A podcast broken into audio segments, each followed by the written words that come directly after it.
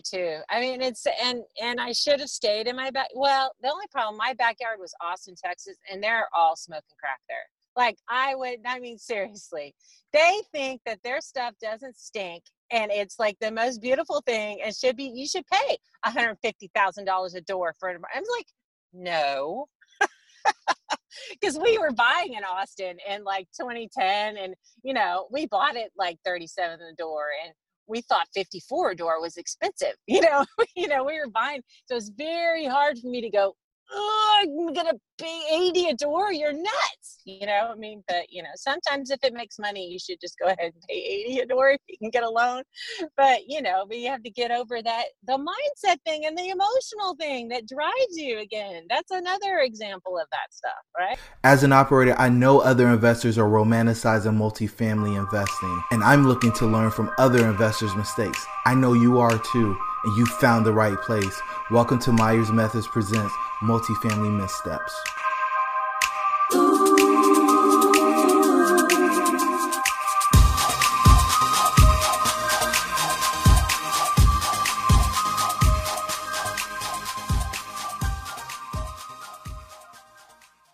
Hey, everybody, and welcome to Myers Methods Presents Multifamily Missteps. I'm your host, Jerome, and I have Amy with me today. How are things down in Texas?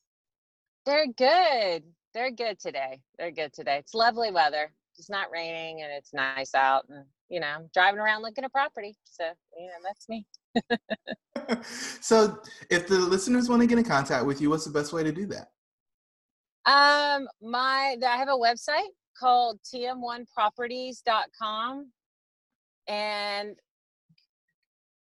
and uh and then if they really want to reach out to me, they can always call me. I, I, I know I'm crazy. I'm putting out my phone number, but it's 512-688-0594.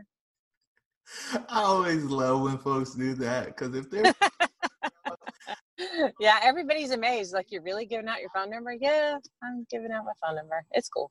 It's all good.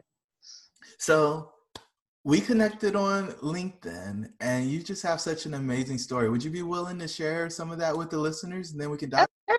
steps? Sure. Give you the Cliff Notes version. Um, so I started in construction.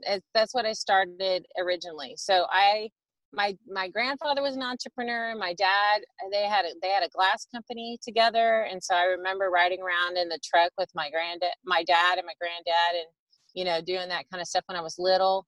And then uh, when I went off to school, uh, I graduated from Purdue. And then when I gra- when I graduated, um, it was like late 1998. It was right before the boom happened, and it was kind of hard for me to find a job. Uh, I don't know why. It just was 98 was kind of difficult, and I graduated in the summer too, so that didn't help.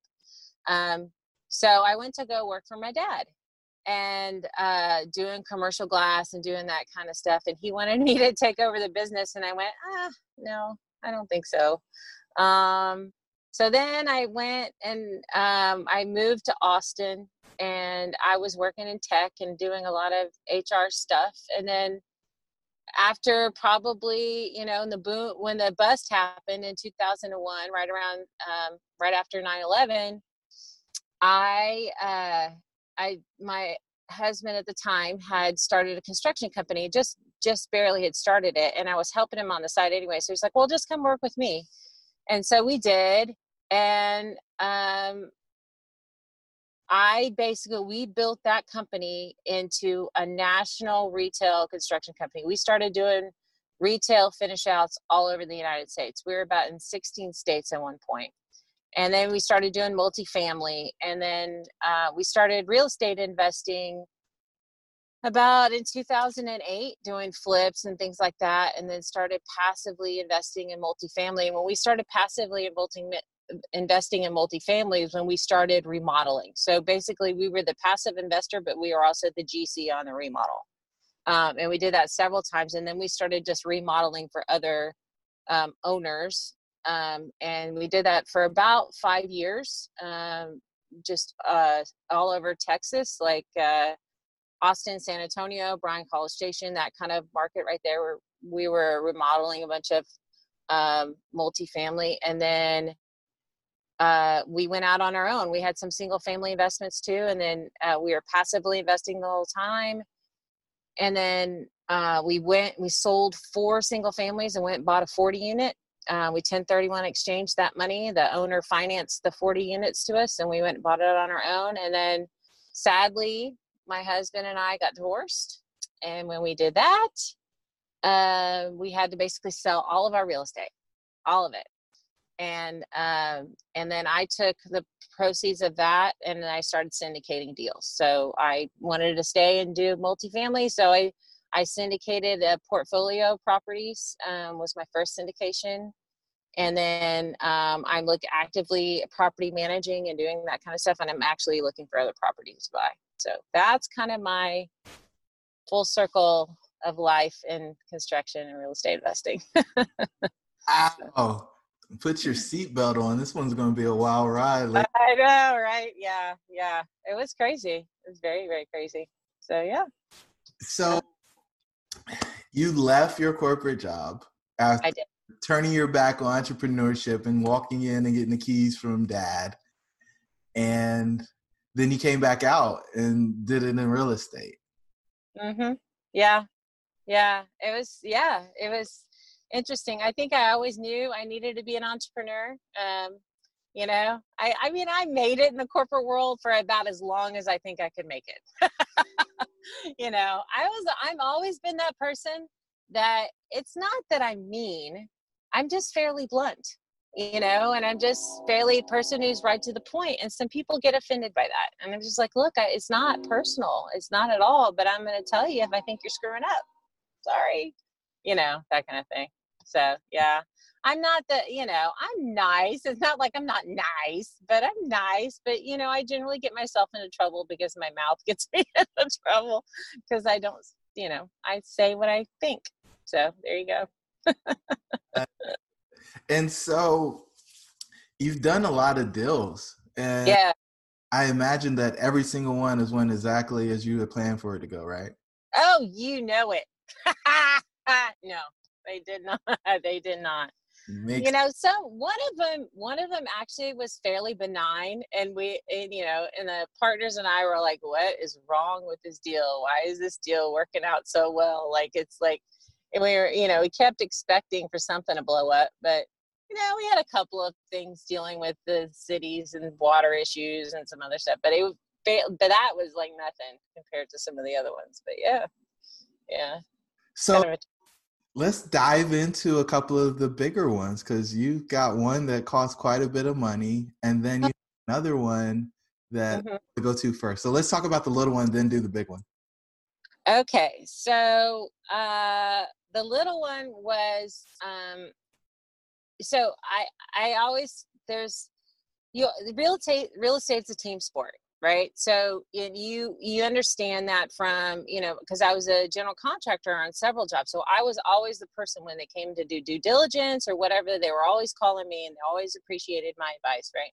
So when i turned the table when i was the actual owner and not just the gc for some reason i just thought i could do it all on my own. You know i, I like you know i i didn't but I would go out and get some advisors in the beginning and look at the deal and let's look to do the due diligence and stuff and let's look at all of that kind of stuff. And so when I was buying this property, when things got a little hinky, I just instead of reaching back out to those folks and really, you know, getting their advice and kind of mulling through, okay, this is the situation I'm in or whatever, I just decided to do it all on my own. And because I was just like, I can just work harder like there's something it's not that you know the deal's going bad or maybe it's something that it's unforeseen it's my fault right? There's something wrong it's, it's wrong with me. And so i just need to work harder and i just need to do this and i need to you know i'm not working hard enough and i just blame myself. And that wasn't it wasn't necessarily my fault necessary i mean sometimes circumstances happen to you that you know they just happen to you and and and it's probably you know telling you maybe you might want to go ask somebody help for help right? You know i think it was the biggest lesson i had to learn is, is that you can't do everything on your own. And that was with that 40 unit that i bought and we were just like things were just not going well. And um and i should have reached out you know months and months and years sooner and try to figure out how do I get through this and how do I get and and had had that relationship through that whole process, not just in the beginning when you're doing your due diligence and trying to get the transaction done, but throughout the whole thing, routinely checking in with my advisors and routinely checking in with stuff and you know and even when things you know and to this day now I, I do i do it and but i do it with when things are going well too like is there other stuff that i should be doing or is there other things we should be looking at and that kind of stuff. That was a small one. That was a small one the big one was a lot bigger. So what was it about not wanting to ask other people for help or not wanting to why didn't you want to actually just have the conversation? Because you'd done it before you know? So yeah it was dumb. It was the stupidest thing ever. I think it was a pride thing. Part of it was a little bit of a pride thing. Part of it was um you know i didn't want people to know i was screwing up you know I, I i didn't want people uh, to admit to people that things were going bad you know because you're i was you know i was a part of a real estate group for a while and it was you were kind of keeping up with the joneses right? Like you're in this little group and nobody want admit wants to admit when something's wrong and but it's real estate. Things go wrong. I mean like all the time which is why i love your show because you're it's okay to say you're screwing up and things are going bad and it's you know it's, it's real estate. And i've i've been in construction for freaking 15 years. I knew things go bad. Like i had been building everything. You plan for things to go wrong. But i don't know what it was about this group that i was in that is you just you don't say it. You kind of hide it. And, and if things are going bad you just kind of don't admit it. And then you just hide it under the rug and you just you know it was like the dumb it was so dumb. It was just dumb and i put myself in that position and i just kept you know trying to you know it's me it's me it's me everybody else was having great success and i don't know what's wrong with me and it really wasn't me it was just the market was weird it was a pocket eh, of where that market was that it just i mean i was a mile from a university but i couldn't get any freaking students to come there. I'm like i'm a mile away but I was on the wrong side of the tracks, basically, is what it was. I was truly on the wrong side of the track. I mean, there was a student housing property like half a mile away, and there was this railroad track, and there was my property, and I couldn't rent students. I mean, seriously, was on the wrong side of the tracks. I'm like, what is it? I don't understand. But yeah, uh, yeah. It's a real thing. Those invisible boundaries are a real thing. I know. I know and and so it was just you know it was just it really it, it was it was interesting. And then you know finally when i started to get the help and i finally you know i was like oh i'm such an ugly i should have done this a long time ago. And it, you know it was just a different take on how to market. It was a different take on how to do this. And and it was hey have you tried that? And they were very very helpful I mean, I just did it to myself. I don't know why. It was just kind of silly. really, truly was silly. So that was one that caused a lot of heartache and pain and didn't need to. Um, and yeah, that was the, that was the small one. The big one, uh, the big one. We're ready to move on to that one, or do you have more questions about this? Oh, I I do have more questions, but we're gonna go to the big one because this right. is a really big one. I'm gonna spend some time here, let you enjoy. so um the big one. So i i had syndicated a deal where i was buying a portfolio of properties and they were in corpus christi texas. We went under contract in july of 2017 well hurricane harvey hit and the epicenter was at rockport which is just north of corpus christi. Um, everybody remembers hurricane harvey for houston but truly it landed in corpus like just north of Corpus. So, um, and it landed in September. So I'm still under contract. I'm like in my due diligence period. And holy crap, there's a hurricane coming and it's going to, you know, and I'm talking to my investors and we're like, oh, it's just going to be flattened. Like there's not going to be anything. We're going to, you know, we're going to lose this deal. Right. So, you know, and I'm just letting them know. I was like, you know, this is my, so the, hur- the hurricane hits, but for those people who don't know about hurricanes, I mean, I I grew up in Texas. You're in North. You know about hurricanes. There's a good side to the hurricane and a bad side to the hurricane, right? So there's when the good side is when it's on, on you know on the bottom where where the wind as it whips around it kind of dies down a little bit but on the other side it's where you get all the force of the wind and everything so we were technically on the good side of the hurricane so we had some wind damage but it wasn't as necessarily bad as rockport which was just just north of it and then they had there was some rain but that was later and so as it hit corpus it was a bunch of wind damage there was some rain there was some stuff but then it went and turned up and just sat on Houston and dumped rain. Like that's basically what it what Hurricane Harvey did. And um, so when I got to the property after Harvey kind of blew through, there wasn't necessarily. I mean, I, there this was a big construction project to begin anyway. It was six hundred and sixty thousand dollars that I was going to spend on these two small properties. That's a lot um, but I was buying it at like less than it was like 34 door or something like that. It was really, really cheap. And uh, for the time, it was like half price. And so I was gonna, you know, upgrade the exteriors, upgrade the interiors. So all the stuff that was damaged was stuff I was already gonna repair anyway. It was all part, all part of the construction budget anyway. So technically, we could move forward. With he's. What's up, guys? It's your host Jerome. I just want to let you know we launched Myers Methods in the fall of 2019 with the ambition to inspire a new breed of multifamily investor.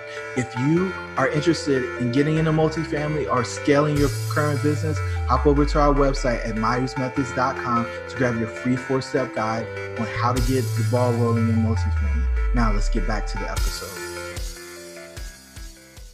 But that so we get through there and i'm talking to the investors and initially everybody was like oh we'll be full right? Because there's going to be all these contractors that are going to come down after hurricane harvey and they're going to need a place to stay right? We're going to have we're going to have like you know we didn't get flooded out.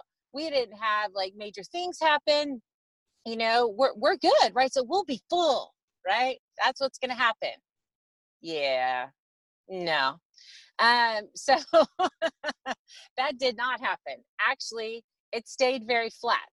So we went ahead. We said, "Yeah, we're yeah, we'll be good. We'll we'll do that, and and we'll just go ahead and buy it." So we went under contract. This this is a long story, but th- there's a couple of missteps I made here. So I'll tell you the whole story. You'll be like, "Holy buckets, Amy!" So, um, the day before closing, you know how the the the owner is supposed to give you a rent roll like this is what the rent the rent roll is on the day of closing right? This is this is where you're at right?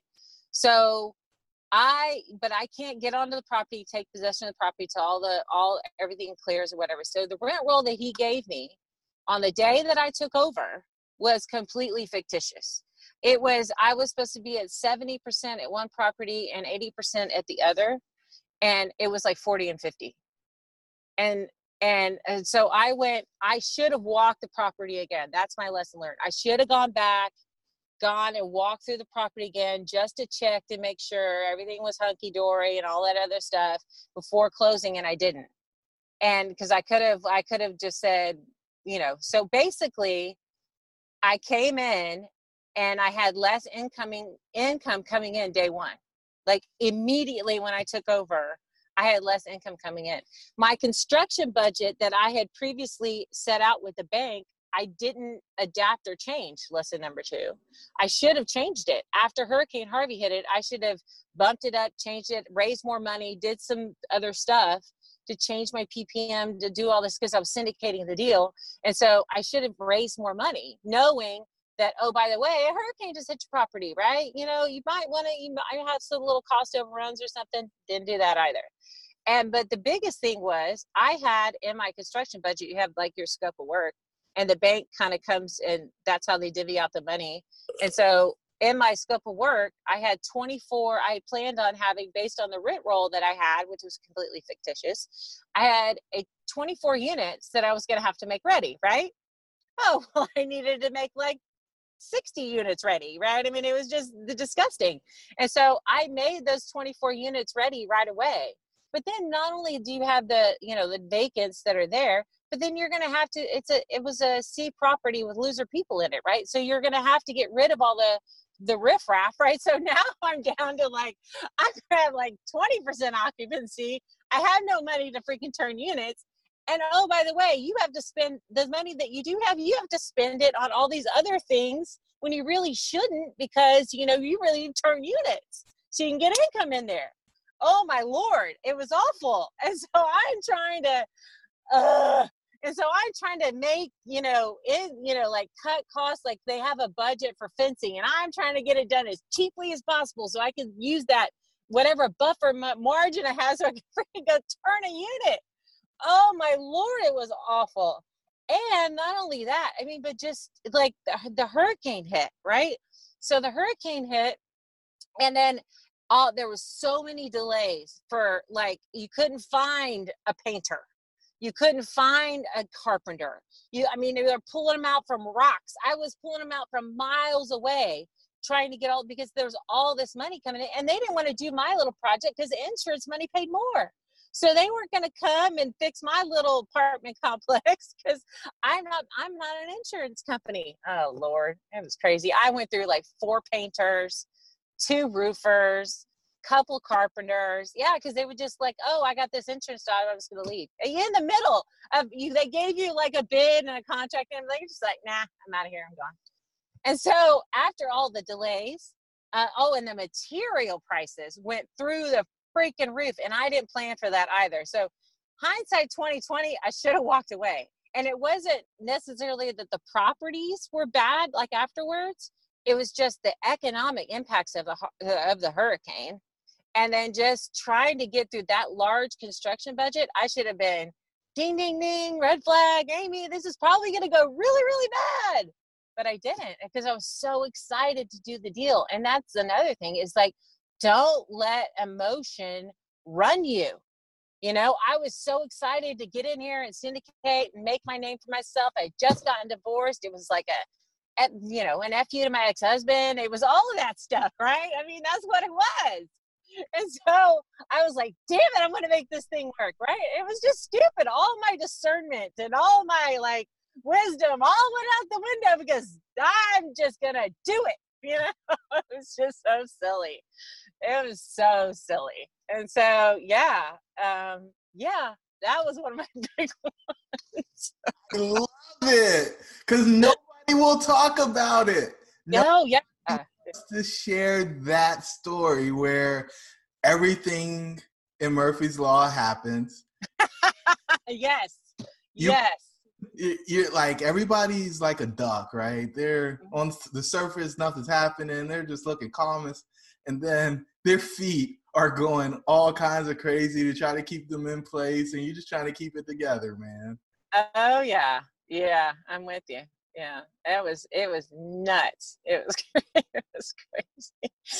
And, and yeah so that one took a lot longer to turn obviously and to get stabilized and all that. It's finally stabilized now but it was it took a long time a lot longer than you uh, you know originally anticipated so yeah so you're still holding it yeah we're still holding it we're gonna sell it here pretty soon but yeah it's finally stable but it took years I mean, you know, and all the, you know, all the, uh, all of the preconceived notions about how long it takes and all that other stuff went out the window on this sucker. Um, but you know, I mean, real real estate's good. I mean, it, it's it's a good property now. We'll finally, you know, we'll finally be able to get out of it and make some money and hopefully break even with all the stuff we had to put into it. And sometimes that's a win like breaking even sometimes is a win, you know, because when you get into a bad property, um, you know, it's just, it's an interesting, it's an interesting, you know, when I, and also too, is like you can't foresee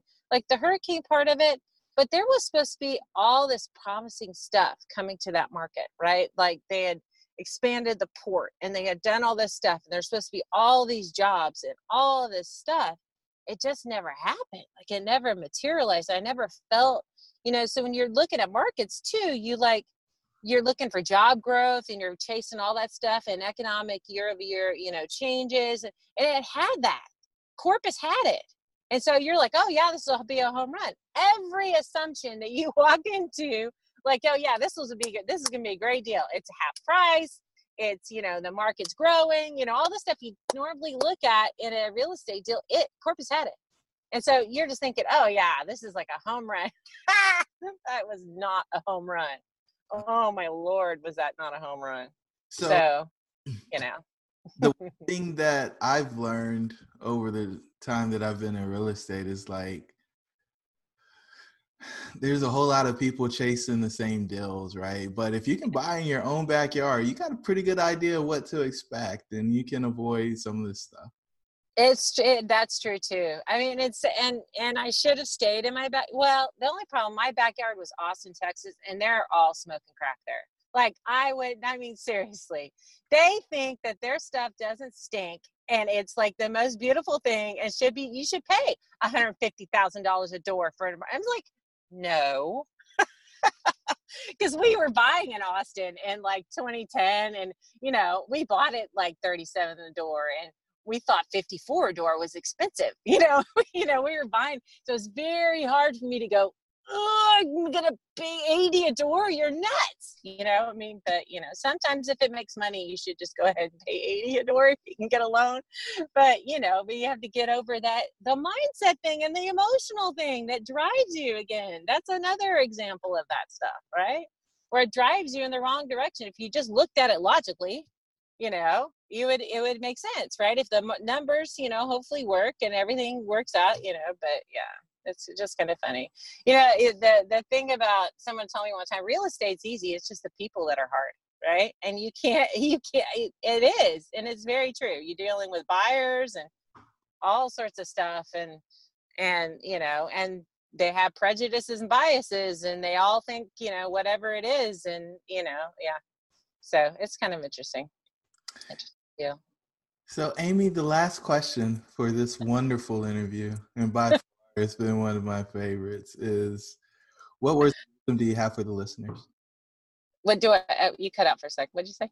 What words of wisdom do you have for the listeners?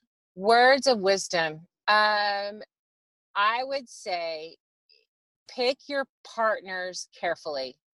Pick pick them pick them with skill sets that you need like because you can't do everything and so because you can't do everything you need to some be self-aware enough to know who's going to help you and who's who's got a skill set that you really really need and um, that they're like you know like a duct of water in it like whatever that is that skill set that you need and and pick them as your partner. If they're a good decent person um, that won't run when it gets hard and they won't turn their you know stab you in the back because things are going bad and they know enough about real estate that so those are the people because stuff is going to happen and you want people there there to support you not hurt you.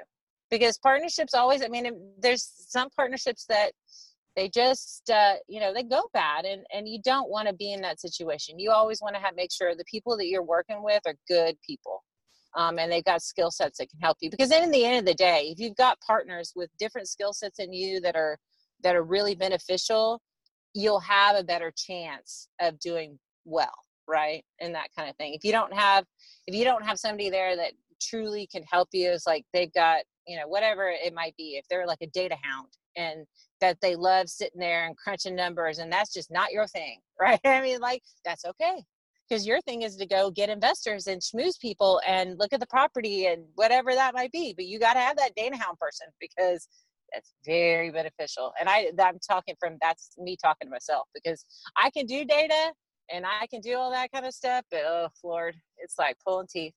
I can do it. I just don't want to. So I like to have somebody who just likes to do that stuff. So it's awesome, you know, yeah, that kind of stuff. So yeah, I think that would be my biggest. I mean, that'll get you out of more issues and help you be more successful than I think anything, truly. Is that beautiful, beautiful, beautiful. Amy, I appreciate all your transparency and you sharing the ugly side of multifamily investing because there are so few people who actually are willing to tell these horror stories. So again, thank you for sharing your missteps and hopefully none of the listeners will make the same missteps you've made because you've shared. Thank you. Uh, so great and keep doing it because multifamily is a great business and it'll make you it will change your life it will completely change your life so keep doing it keep investing in real estate awesome thanks for the pep talk we'll talk right. okay take care you made it to this juncture, so you really love what we shared on this episode of Myers Methods Presents Multifamily Missteps. Do us a favor, give us a five star rating give us a review, and share this with somebody who's interested in multifamily investing. Until the next time, the pack is with you.